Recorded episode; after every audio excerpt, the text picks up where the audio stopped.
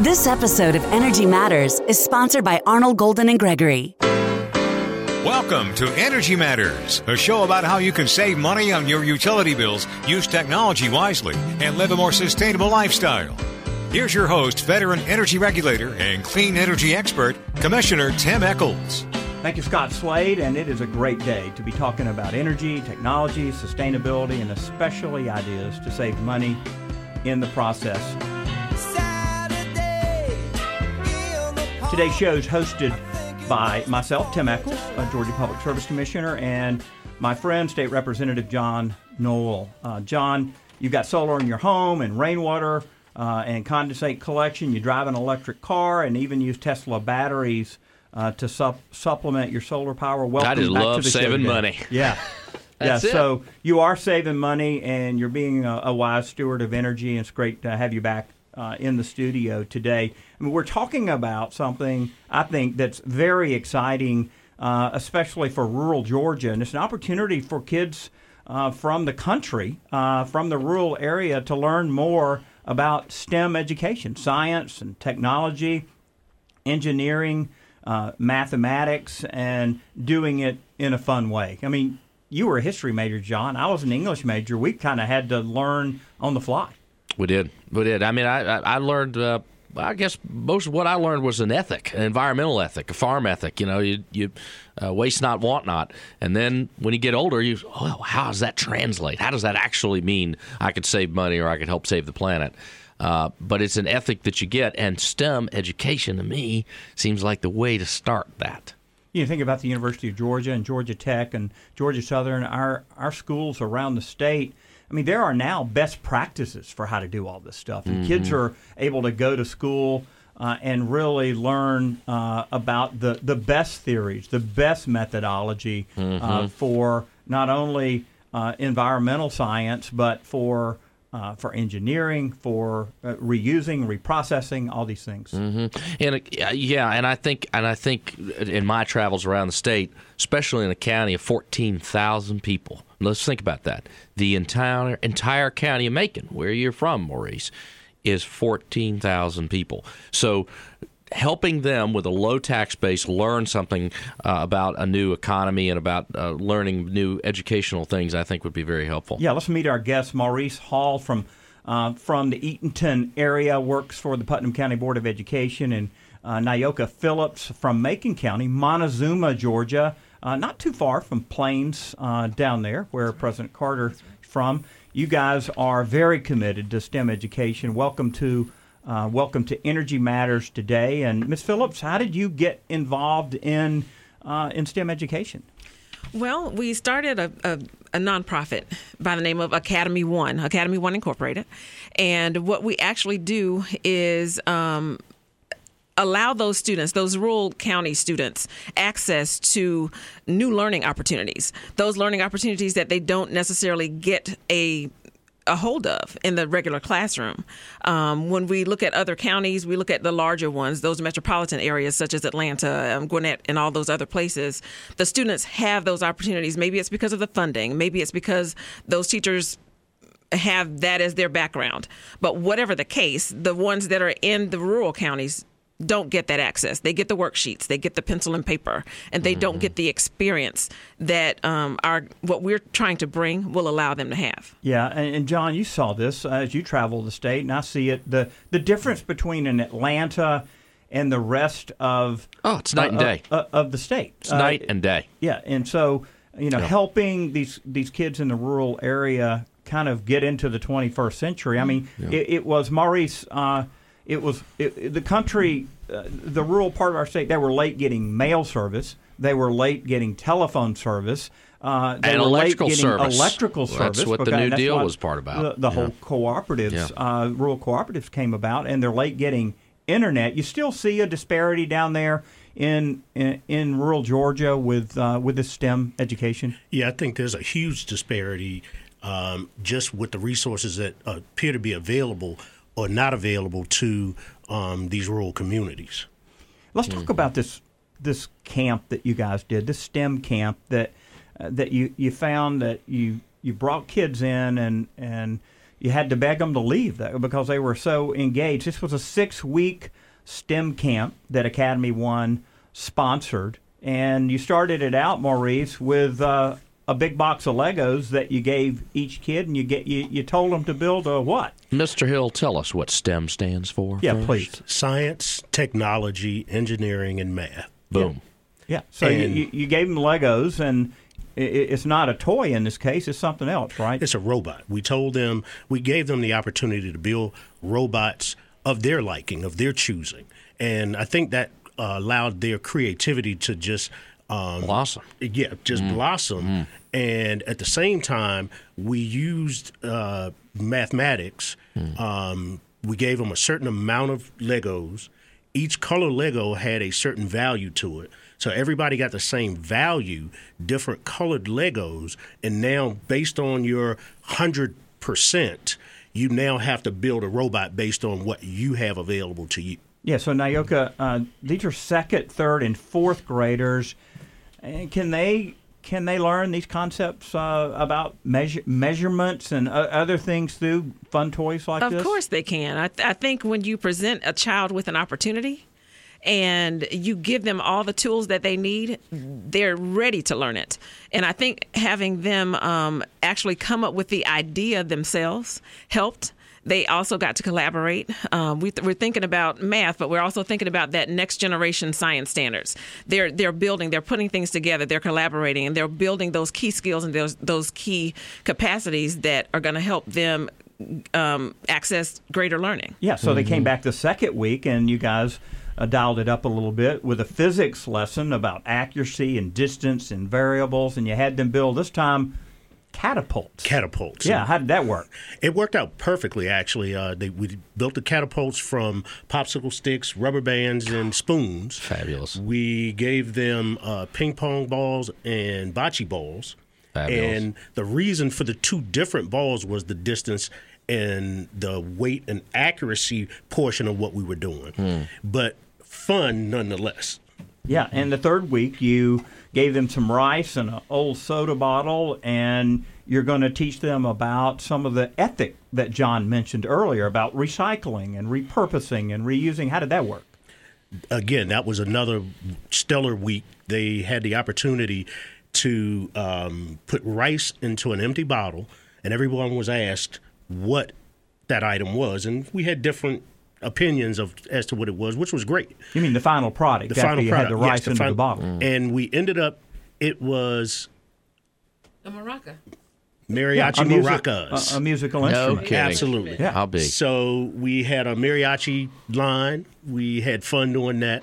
We then took uh, glow sticks, dropped them into the bottle, turned the lights out, and we went bowling by night. Very clever.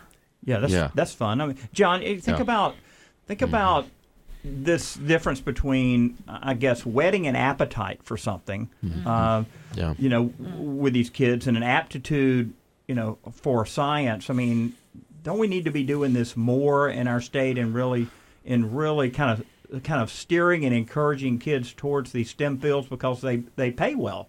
They pay well and they help us be innovative. I just got back from China. I spend a lot of time in my business around the world. And I'm telling you, these folks are going to eat our lunch unless we start moving out of the box. It's not the U.S. You're not competing against Alabama and Tennessee and New York City. You're competing against Shenzhen, China, and other places, and w- that's why we've got to do this. And these, this STEM sort of thing makes all the sense in the world to me. But as a kid, we were never interested in that kind of thing. Now you just made it interesting. Yes, and fun. Yeah. And so, John, you know, in, in China, they put a they put a put a high priority on STEM education, don't they? Um, those kids it's are almost going to school. It's almost all school, STEM education. Yeah, they're going to Yeah. school extra and Right. and, and going a, above and There's a lot of rote learning over there. It's a lot less creative, but as they start to pivot toward a creative rather than rote stuff, we got trouble. And and uh, anyway, it's it's it is a it's an evolving economy that only STEM education will help pull us out in the long term. Yeah, so week four, Maurice uh, Nayoka, you you ventured to chemistry and you did something really fun and delicious. Tell us about that, Nayoka. Yes, Delicious. we did. We actually had the students create ice cream in a bag. So basically, they would take a one one Ziploc bag and they would fill it with milk, um, cream, uh, the sugar, and uh, the rock salt would actually be added to the bag with ice, and the um, bag would be set over inside one another, and they would shake shake the bag, shake the bag, shake the bag until there was a change from just looking at milk. What actually happened as that that um, that that bag was shaken was they were creating their own ice cream. Wow. And they loved that. So that was that physical science, that chemistry that took place with that that experiment.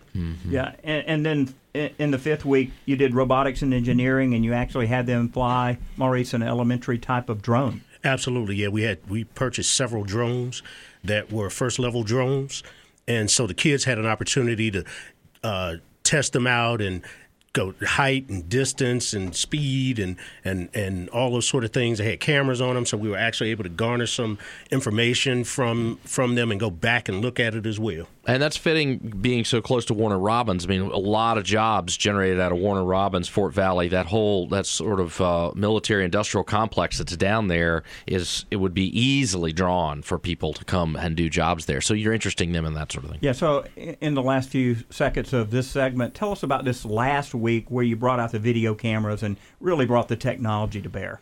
Well, you know, Georgia's the new Hollywood, and so what we wanted to do was, with technology, bring to kids the opportunity to experience writing, shooting, and editing video. And the bus drivers actually had to come and get them. They had so much fun. Wow. yeah. Well, this has been great, uh, and I'm so excited about what you guys are doing uh, in rural Georgia, and certainly as a state official. And I want to see all the kids in Georgia, John, and I know you do too. As you've traveled the state, you want to see all the kids in our state have every opportunity. So, thanks for being a part of Energy Matters, and good luck as you guys uh, seek to educate these kids in uh, in rural Georgia. Thank you so very much. Thank you for having us. Thank you.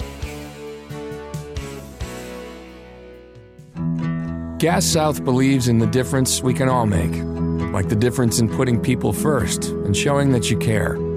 For us, our difference is saving people money with our best rates and no deposit, and the difference we make in our community by taking care of our friends and neighbors and giving back 5% of our profits to help children in need.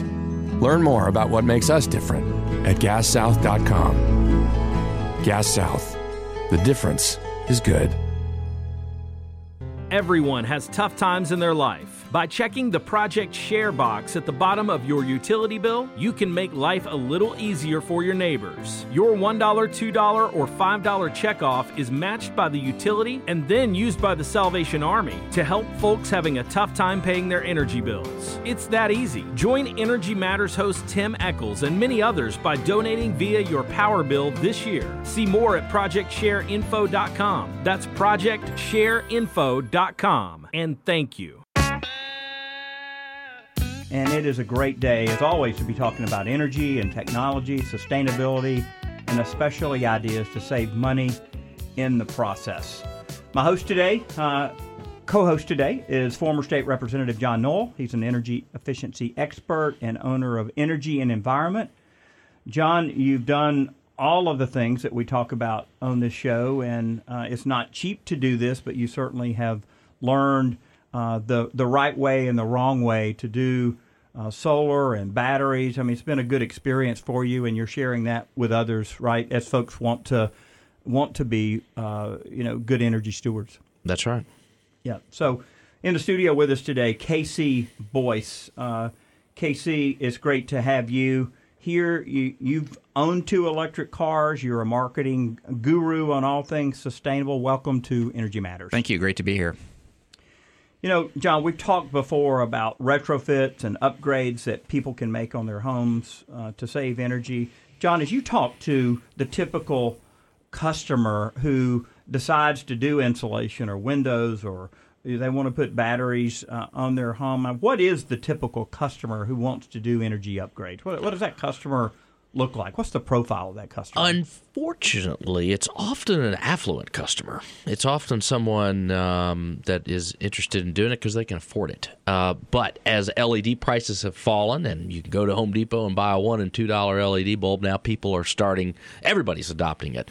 But when it comes to doing spray foam insulation, that's a many thousand dollar decision. So a lot of it tears to the affluent customer. And I think what our job here and what the show's job is is to try and bring ideas that might be lower cost solutions for people so that so that, quote unquote the everyman can do some of these sort of things Yeah. but but the customers are mostly people who have who, who have a desire to do it and now as electricity prices and uh, other utility costs come up we we see a need for it Yeah, so we've got listeners who may be thinking, hey, I, I want to do something this year, you know, on my home. I want to try to help save to save energy. And certainly if they're a Georgia Power customer, they can get a free energy audit. Do you normally, John, when you work with a customer, do you normally suggest that they get an energy audit beforehand? Is that something your company's going to do for them, or are you going to get the power company to do it? We're not. Yeah, I, you know that's a great point. Uh, if you're in Georgia Power Service territory, they'll do a free uh, energy audit. Now, you know, in fairness, and, and it's hard to say no to free,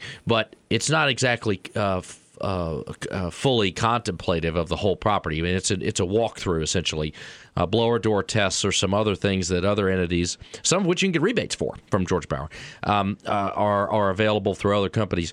We specialize in the commercial market, so we understand residential customers, but we don't necessarily uh, work specifically with them.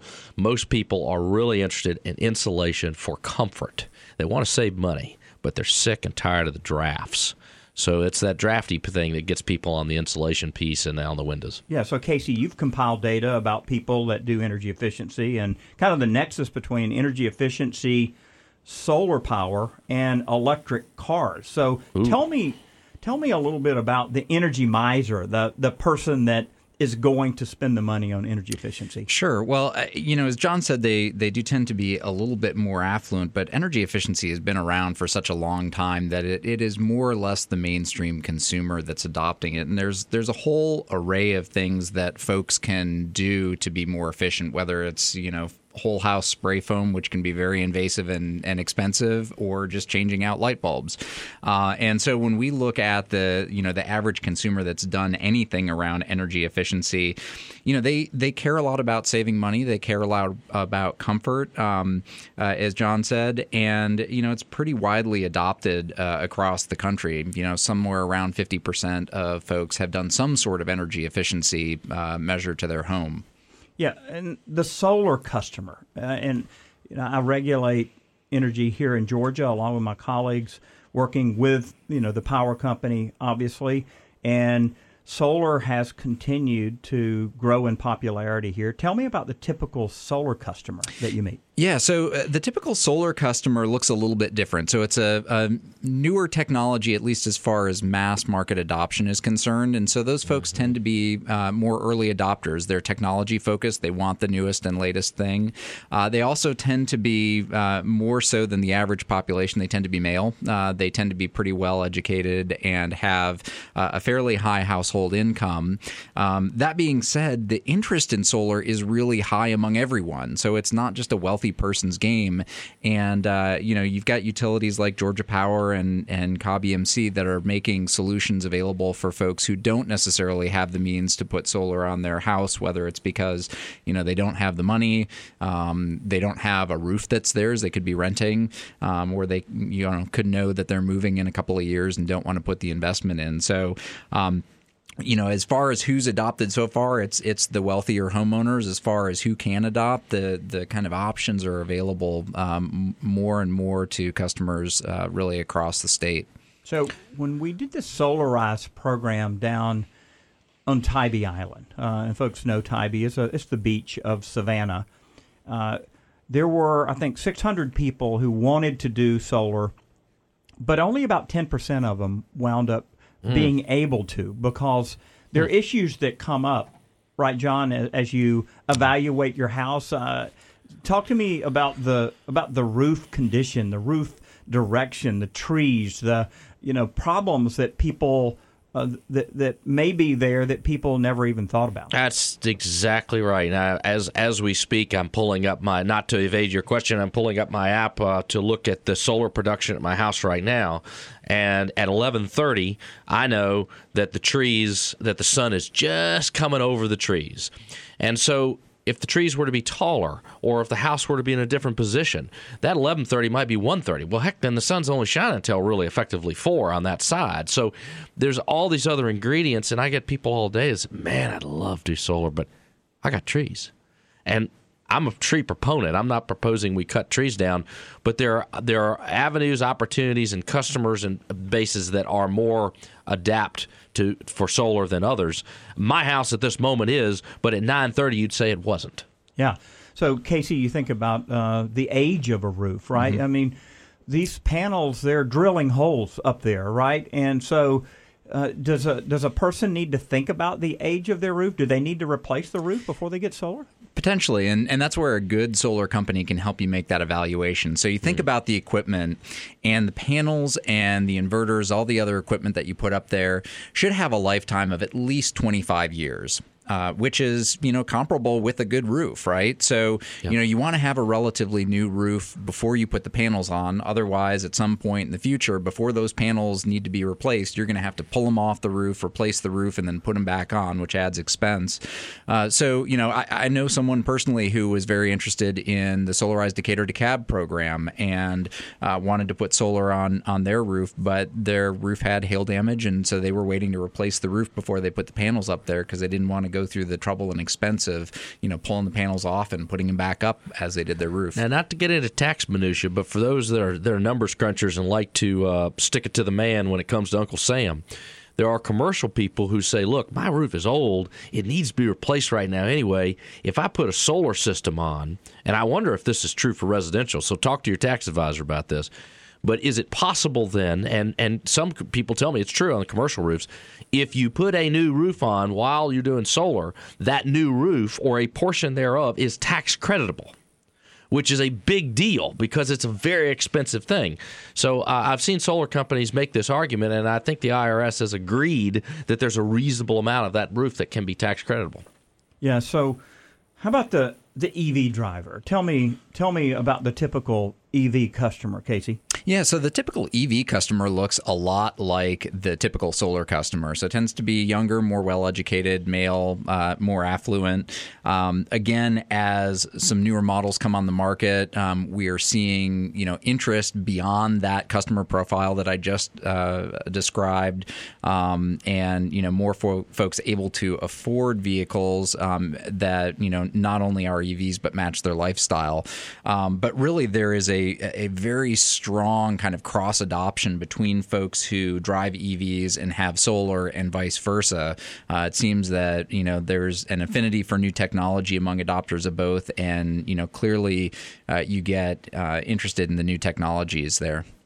Yeah, so you've had a couple of EVs yourself. Has it been a good experience for your family? It's been a great experience. We've really enjoyed it. Uh, and in fact, uh, my kids who are uh, 10 and, and 8 have started becoming EV evangelists and telling folks that they should buy electric vehicles. Um, we really haven't found any limitations with our EVs, and we've got a couple of the earlier, shorter range versions. So, folks who are going out and shopping for a new EV right now uh, are going to run into even fewer limitations.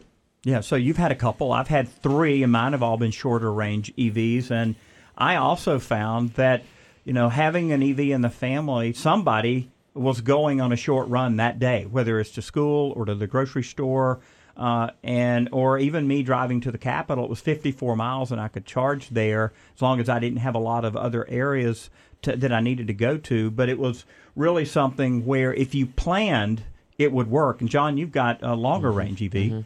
Yeah, that's right. And and and I, but I still plan too. I thought about it before I came up here. You know, it's uh, 65 miles from Atlanta to here, uh, and so I had about 190 miles of range. And if I want a hot rod, and I occasionally will do that in the HOV lane, well then you got to you got to account for that. I'm a numbers guy. What is the adoption numbers on those EV?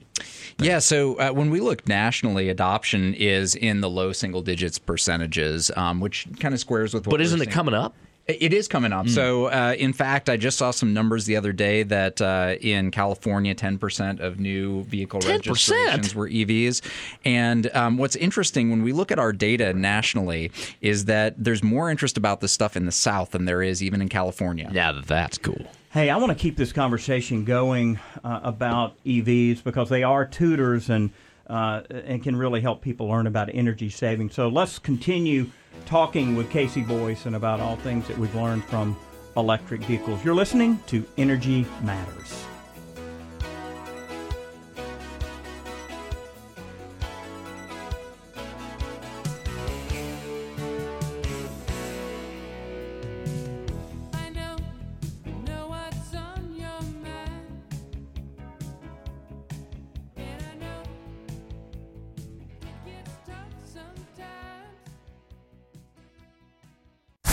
This episode of Energy Matters is sponsored by Bello Solar.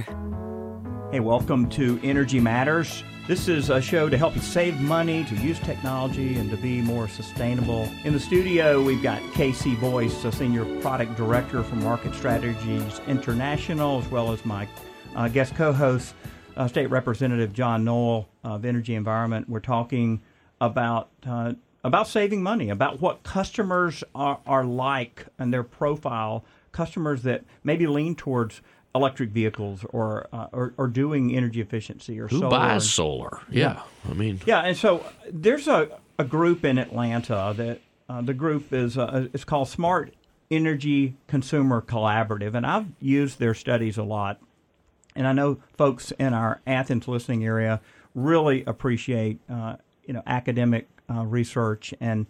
Uh, and so this is a nonprofit, and they seek to develop a broad understanding of consumer views about grid modernization, electricity delivery, and energy usage. KC, we know those guys there, Patty and Jonathan and Nathan, and I want to talk about their study in consumer profiles. And folks can see it at smartenergycc.org. But uh, let, let's talk about how does a person first develop an interest in energy? How do you see that kind of evolving? Uh, we've talked about STEM education before and taking a second or a third or fourth grader.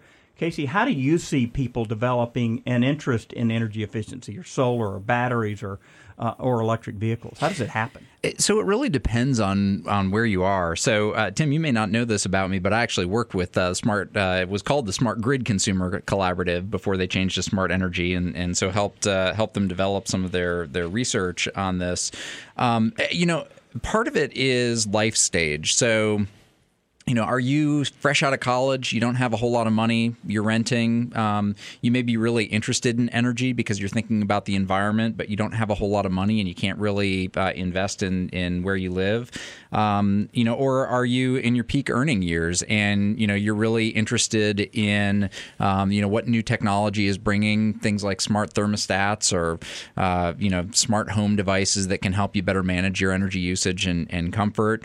Um, or you know, are you retired and you know have relatively low energy bills and say you know I'm kind of I'm good with where I'm at. I don't need new technology uh, to to help uh, me manage anything. So you know it, it really kind of depends on where folks are. Um, and I think you know in general people are concerned about energy, um, particularly as it relates to environmental impact. Uh, but again, people are in different places to be able to spend time and, and resources on doing something about it at a personal level. Yeah, so let's talk about these categories of consumers that, that they've looked at. And I, I guess, John, you and I probably would be considered maybe a green champion. I think, uh, KC, I mean, would you put us in that category as green champions? And what, what does that mean? And, and are John and I green champions? Yeah, I, I would uh, definitely think that, that you and John fit in that category of green champions. And, and these are folks for whom not only is the environmental impact that they have through using energy important to consider, but they also are very interested in and are actually adopting technologies to help them reduce their impact. So the fact that both you guys uh, are longtime EV drivers and you know work in the field have have put uh, you know energy efficiency measures in your own homes um, certainly puts you in that uh, that category. That and it's a pretty significant uh, portion of customers nationwide. It's about a third of people, um, and so you know you don't necessarily think of you know a third of people as being greenies necessarily, but I don't necessarily think of you guys as being greenies, right? But you've made some uh, significant commitments to help reduce your impact and costs. Uh, that would be an insult. I am a total greenie. Apologies, Complete John. tree hugger. Tree hugger. Yeah. Yeah, so you are you are a greenie, and John, I've been to your house and seen the stuff that you've done. But you I also feel like you're kind of an entrepreneur. You've you've done some very creative things on your property. You know, like you know, like uh, how you heat your pool and and getting that water from your air condition. You know, to a barrel so that you can use it on your on your plants. Maybe that moves me into that other category of savings seekers because I'm, uh, well, I am Presbyterian and we are, you know, tight as a tick. Uh, and uh, I think that that has to do with uh, with being frugal, and so I think it's a I think it's a complete interconnect between being uh, you know a steward of the environment, using less to do something, and also being that Presbyterian uh, a stickler for, for penny pinching, and and I uh, and I suit both of those categories. Yeah, so we're talking about this smart energy study. You can see it at smartenergycc.org. It's a great site, and I highly recommend it. Let's talk about this saving seeker, the second category of person. Tell us about that person, KC. Yeah, so they tend to be more focused on, as John said, saving money. Um, and so the environmental impact is less of a concern for them. Uh, and essentially, they're saying, look, if there's a new technology that can help me manage my energy and, and save me some money, then, you know, that's something that I'm absolutely willing to adopt. And so, you know, something like EVs, something like a smart thermostat definitely fits that category for that kind of uh, customer. And it's that- cool. People like cool. People like cool, yeah. Yeah. Um, but these guys, you know, they tend not to be as, uh, you know, you think about early adopters, right? And there's another group, the the movers and shakers, that that tend to be more the early adopters and say, what's new and cool that you can give me? The saving seekers are a little bit more kind of conservative in outlook. Interesting. How does a saving seeker discover that they can actually save money? If they're not a green champion and they're not trying the stuff first, how do they actually hear about the stuff to actually do it? Yeah, well, and that's one area where you know utilities in particular struggle is reaching customers. Um, you know, the, there's a really tough time breaking through all of the marketing clutter that's out there from a lot of different companies. Um, but a lot of people have exposure to it. You know, going to the utilities website, there may be a little um, you know link to you know do a home energy audit, uh, whether it's an online thing or have someone come out. Um, it could be that they're you know uh, browsing the internet and you know happen upon some smart home stuff and say, hey, this sounds cool, and maybe this saves me some money, and and you know we'll we'll go uh, uh, explore that. So you know people really come in uh, through different avenues, um, but uh, it, it's it's tough given everything else that's out there and the competing priorities. So let's, t- let's talk about saving seekers and these electric cars that we have in Georgia and the previous tax credit that we had. How much do you think of, of the electric car revolution that we had here in Georgia in 2013, 14, and 15, how much of it was really uh, built around saving money versus a person being uh, a green champion? Yeah, so I mean, I think certainly for um, the average Georgian, um, it was around saving money, and that tax credit had a very big impact. So if you look at the uh, sales, John and I were talking about it a little bit during the break. Uh, Teslas were unaffected by the the tax credit going away, um, but the Nissan Leaf, the most affordable electric car available in Georgia, man, their sales tanked after that tax credit. Eighty percent. Yeah. So, I mean, it, it's a big impact for those people who are looking to save money by driving in an EV by not having that tax credit available. Well, and then you also have r- not just a tax credit going away. You have regressive taxes, like like the uh, the two hundred dollar EV uh, charge that's on your that's on your on your car tag thing, and it, which which is just way out of whack with with the with the footprint that an electric car puts on the road. Uh, so you have you have it both ways. You take the tax credit, then later you whack them with a regressive tax. Yeah, and and you know, I think until we correct those two two programs, we're not going to see the growth happen again unless these cars just really drop off in price. What's the third category of customer? Yeah, so there there are actually uh, another three. Um, so we've covered about half the customer base with the Green Champions and the Saving Seekers. Um, the next one is status quo, and those are the folks that you know they're pretty happy with the way that they're you know re- relating to their utility and their energy and you know technology around that. They're really tough to get uh, in touch with. Uncle Fred. Uncle, yeah, Uncle Fred. Um, he didn't want to do anything. He didn't so, wanna do anything. Um, you know, He was boring at at dinner too. The other yeah, they're night. only eighteen percent. There's uh, you know, not that many Uncle Freds out there. Are Uh, low income customers in that category? Not necessarily. Um, so, uh, low income customers tend to be more in the saving seekers. Um, you do have some in the status quo, but mostly because they're retirees on fixed incomes. Um, but they also have fairly low energy costs. So, if you think about this prepay program that Georgia Power has, and, and uh, I think Gas South has a prepay program for natural gas, we are seeing that that customers are saving about eleven percent on their bill. Why is that? Why does a they're not getting a different rate? Why why are those people saving money? because you got to pay attention to it. So if you think about how you drive a car, we'll use a gas car for example. Sorry, John. What? what? What? is that? Well, uh, no, no. You think about it. You go and you fill up and you put money in your tank. You know how much is in your tank, right. and you watch it and you manage that, right? That's right. Um, and so it's the same way when you're prepaying for energy. You put dollars into the tank for the energy. You watch how much you're using, and you're more likely to conserve. So you're saving that money. Yeah. How about the fourth category? All right, so our fourth category is technology cautious. So uh, that's about 17% of folks nationwide. And, you know, those folks are um, sort of, as the name implies, they might be interested in new energy management technologies, but you kind of have to prove it to them a little bit. Yeah. So are they going to get a thermostat, programmable thermostat first? Are they going, uh, you know, as they're as they venture into technology, or is it going to typically be something else? Yeah. So uh, in terms of where they they enter, you know, quite potentially, right? I mean, uh, programmable thermostats are uh, uh, more or less ubiquitous. Um, the smart thermostat category is growing pretty quickly. In fact, we just saw in in our research at Market Strategies, uh, smart thermostats eclipsing programmable thermostats for the first time earlier this year uh, in terms of adoption.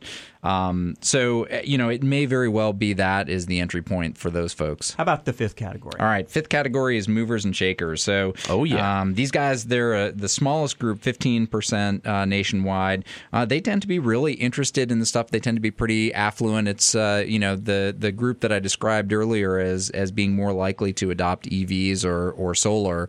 Um, they're also pretty skeptical of utility offerings. So you know they're Mm-hmm. just as likely to go to a third party, to John's company or someone else to get what they want as they are to go to their utility. I, I, I, having been the person who had the first Tesla Powerwalls in Georgia and batteries, I absolutely was adamant about it because I want energy independence and I want to stick it to the utility companies.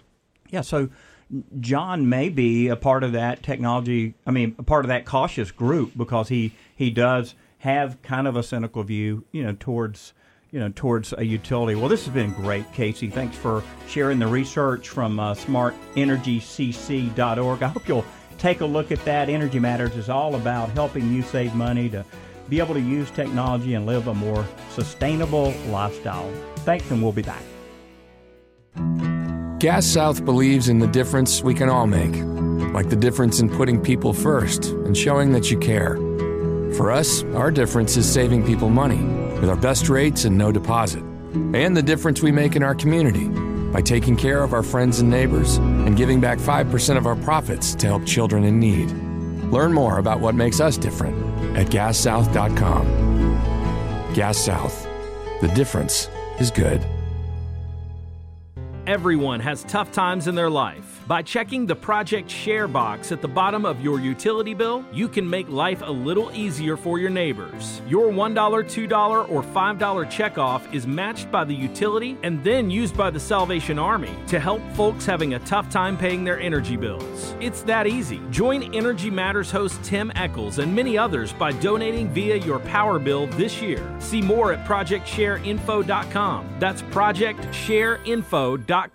And thank you. Hey, this is Commissioner Echols, and we're on Energy Matters today. This segment of Energy Matters is sponsored by Arnall Golden and Gregory. It's a law firm uh, down at Atlantic Station, and they're very involved with the solar community in Georgia. In fact, they sponsor the annual solar conference, and uh, the firm is named after Ellis Arnall, uh, the former governor of Georgia, and uh, he had quite quite an impact. And John, I don't know if you know this, but Ellis Arnall was key to making the Public Service Commission a constitutional. I did not office. know that. Wow. Uh, before uh, the public service commissioners could be fired by the governor, and Wow. he made uh, just after Talmadge uh, was Right. governor, he came in and he made. Uh, the Public Service Commission Gave and a number of other, Yeah. other offices, constitutional office offices, which means they couldn't be just uh, routinely fired by the governor. the history major getting schooled. I hate this, Tim. So uh, sorry about that. Yeah. So, but I am on the Public Service Commission. I definitely have an, an interest in this. But so thanks a lot to uh, uh, to to John uh, Gornall and everybody down at uh, at AGG. We appreciate your sponsorship. We've got KC Boyce, John, in the studio with us again, and KC really is an expert in so many. Uh, so many areas when it comes to sustainability. He's the product uh, director for Market Strategies International. Guys, all three of us uh, have you know, owned, owned electric cars. We've driven electric cars. We've got our stories to tell. And I would say all three of us are evangelists for electric cars. I mean, KC, what is it going to take, given that we don't have a tax credit in Georgia anymore? What's it going to take? Uh, what's going to be the tipping point for the average person to try an electric car in their family? It's going to be butts and seats. I mean, you guys know once you drive an electric car, you know how cool they are, how fun they are to drive. And I think getting more Georgians in electric cars just to try them out, no pressure. That's right. Try it Yeah. out, see how you like it. Yeah, Talk so- to people who own it. Yeah. You know, I was That's talking to right. Corey at Lyft the other day. He uh, he works for Lyft, and he said that they are really making an effort to uh, to stand up some electric cars here in Hmm. Atlanta, in the Atlanta market for Lyft. And and frankly, I, and I saw this in Portland, Oregon, John, uh, with with Uber out there. That when people ride in an electric car, it doesn't matter whether they're driving or they're in the front seat or the back seat. That's Mm-hmm. good for electric vehicles, isn't it? it? is great, and uh, I think people people know it. I, I, I picked up a fellow uh, the other day who had never been in an electric car before, sitting in the back seat, and said, "This is partial electric, isn't it?" And I said, "That's completely electric." He said, "Oh, it's really smooth," and I mean it is. It's it's just quiet. People don't people don't really realize how much noise an infernal combustion uh, pardon me an internal combustion car makes. And uh, and and, and I, yeah, I speak to recognizing that 95% of people listening are have those cars or riding down the road in those cars. It's fine. I had one. Loved it.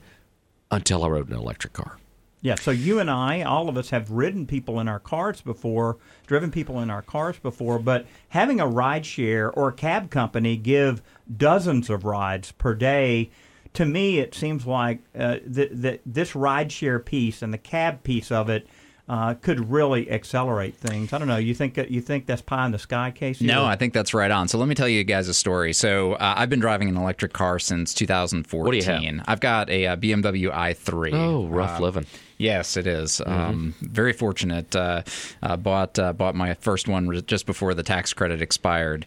Um, but so uh, when when my wife uh, was up for a new car, um, she is not the most you know technology forward early adopter kind of person. so she is not the typical EV she's not buyer. listening today Uh, I hope she's not listening today. I'm sorry, honey, if you are. Um, but when it was time for a new car, she insisted I'm getting an EV. And so we're now a two EV family because she loved riding in my car. She loved driving it. And she said, I- I'm getting an EV. There's, there's no question about it. Yeah, so I think about you know my girls. I have four girls, and three of them really spent a lot of time in those electric vehicles. My wife as well. They liked it because it was quiet. Exactly what you're talking about. And my boys. Uh, they liked it for the fact that they didn't have to spend any money on gas and that they could come home, plug it into the garage, and and save money. So you know, I I think that, and this is what I tell families: look, if you've got multiple cars in your family, one of them should be should be an EV. But getting them to, to step out and do that is an altogether different different challenge. I mean, There's- John, what- Yeah, yeah, that, that that's true. All getting them to step out, but sometimes in the safety and security people, or the or earlier uh, segment, we were talking about uh, people who sort of more, you know, want to understand what the what the math looks like on it and all these saving kind of things. folks, saving yeah. seekers, or how about just personal safety seekers? And I'll explain.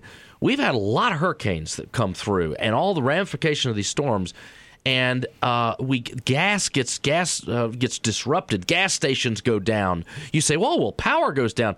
Well, guess what? There's always power somewhere that's up, but gas stations go down. It is hard to get, and, and when refineries go down, gas prices spike.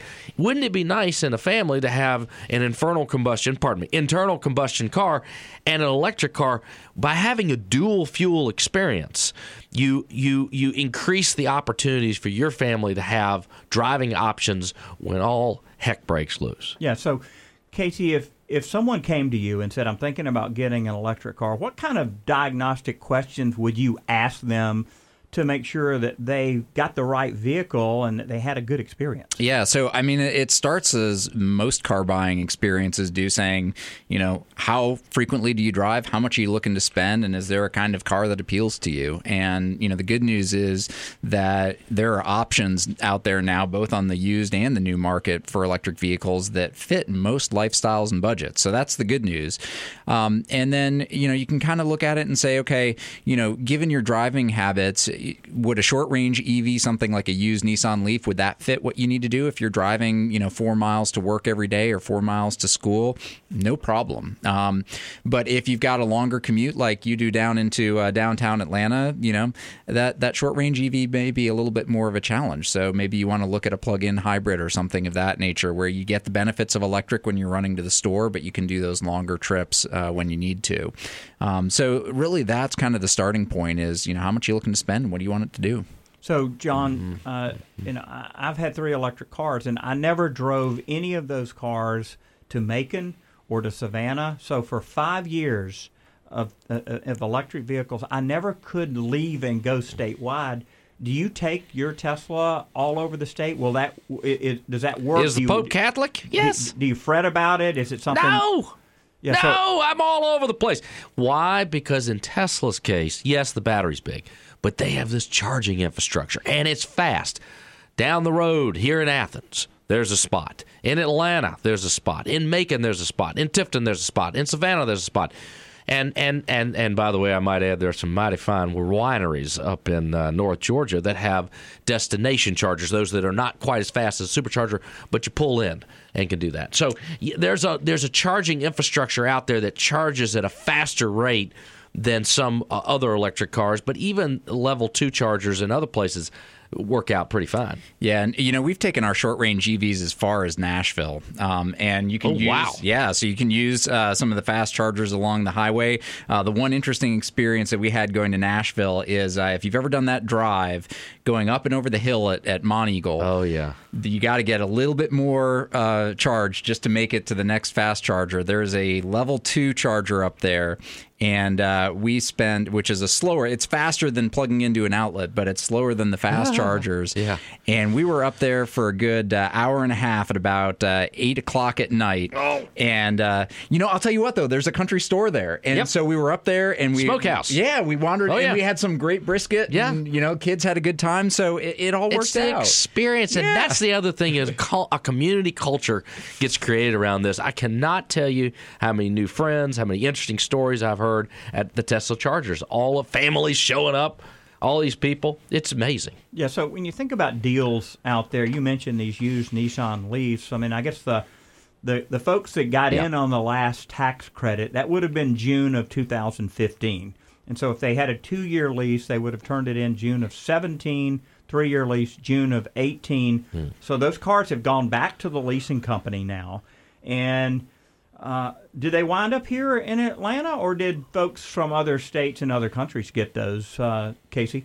My understanding is that a lot of them have been exported out of the state. That said, you can still definitely still uh, get some good deals on used electric vehicles. The other cool thing is that there are other states like California and Massachusetts that have even bigger incentives on EVs, and so there are vehicles that are available in those states that aren't available here in Georgia, but they're coming off lease, and you can get them here now. So an example is a Volkswagen e-Golf. So it's an electric Golf cool little family hatchback, lots of room. Never sold in Georgia, but you can pick them up used here for a pretty good deal. yeah. Um, what about the used Tesla market, John? Do you see? It's actually pretty good. yeah. So Yeah. Where, where do you you buy those on Y- Craigslist, get, or where do you, you find could get those? on Tesla. Tesla on their website lists them. So they have uh, they they sell new and they sell used and they show them and they go through all the all the uh, you know approvals and everything, all the checks and balances that the that the maintenance people do. But the prices are pretty low. I, What I've been that, impressed. That new Tesla. Uh, I've seen more and mo- more of those. Uh, those Model are 3. in the thirty or forty thousand dollar range. And uh, what are you hearing? They're not those? yet. They're they're saying uh, uh, it, it's fifty thousand, it's forty nine thousand a thousand dollars extra if you want to get anything other than black, which is a great reference back to the Model T. You know, we, we make every color you want as long as it's black, but they do have a few color choices, but it's an extra thousand dollars, so it's about a fifty thousand dollar car. They're saying another year or two to get to that thirty five thousand dollar yeah, car. So let, us wrap up this segment and talking a, a little bit about low income customers. I'm having more mm. and more people, KC, ask me about equity. In just the remaining 30 seconds here, do you see these vehicles working for low income customers? They work just as well for low income customers as anyone else. I think the challenge, as we talked about before, is getting butts in seats and getting folks used to the idea of buying one. You know, I think about single moms, maybe who uh, otherwise may go to some uh, buy here, pay here lot. So certainly something to think about. Well, if you want to know more about electric cars, you can certainly go to my website, timechols.com, or just go to Google and type in electric cars, and you'll get all you want to want to see about that. You're listening to Energy Matters, and we hope you'll join us for the next show.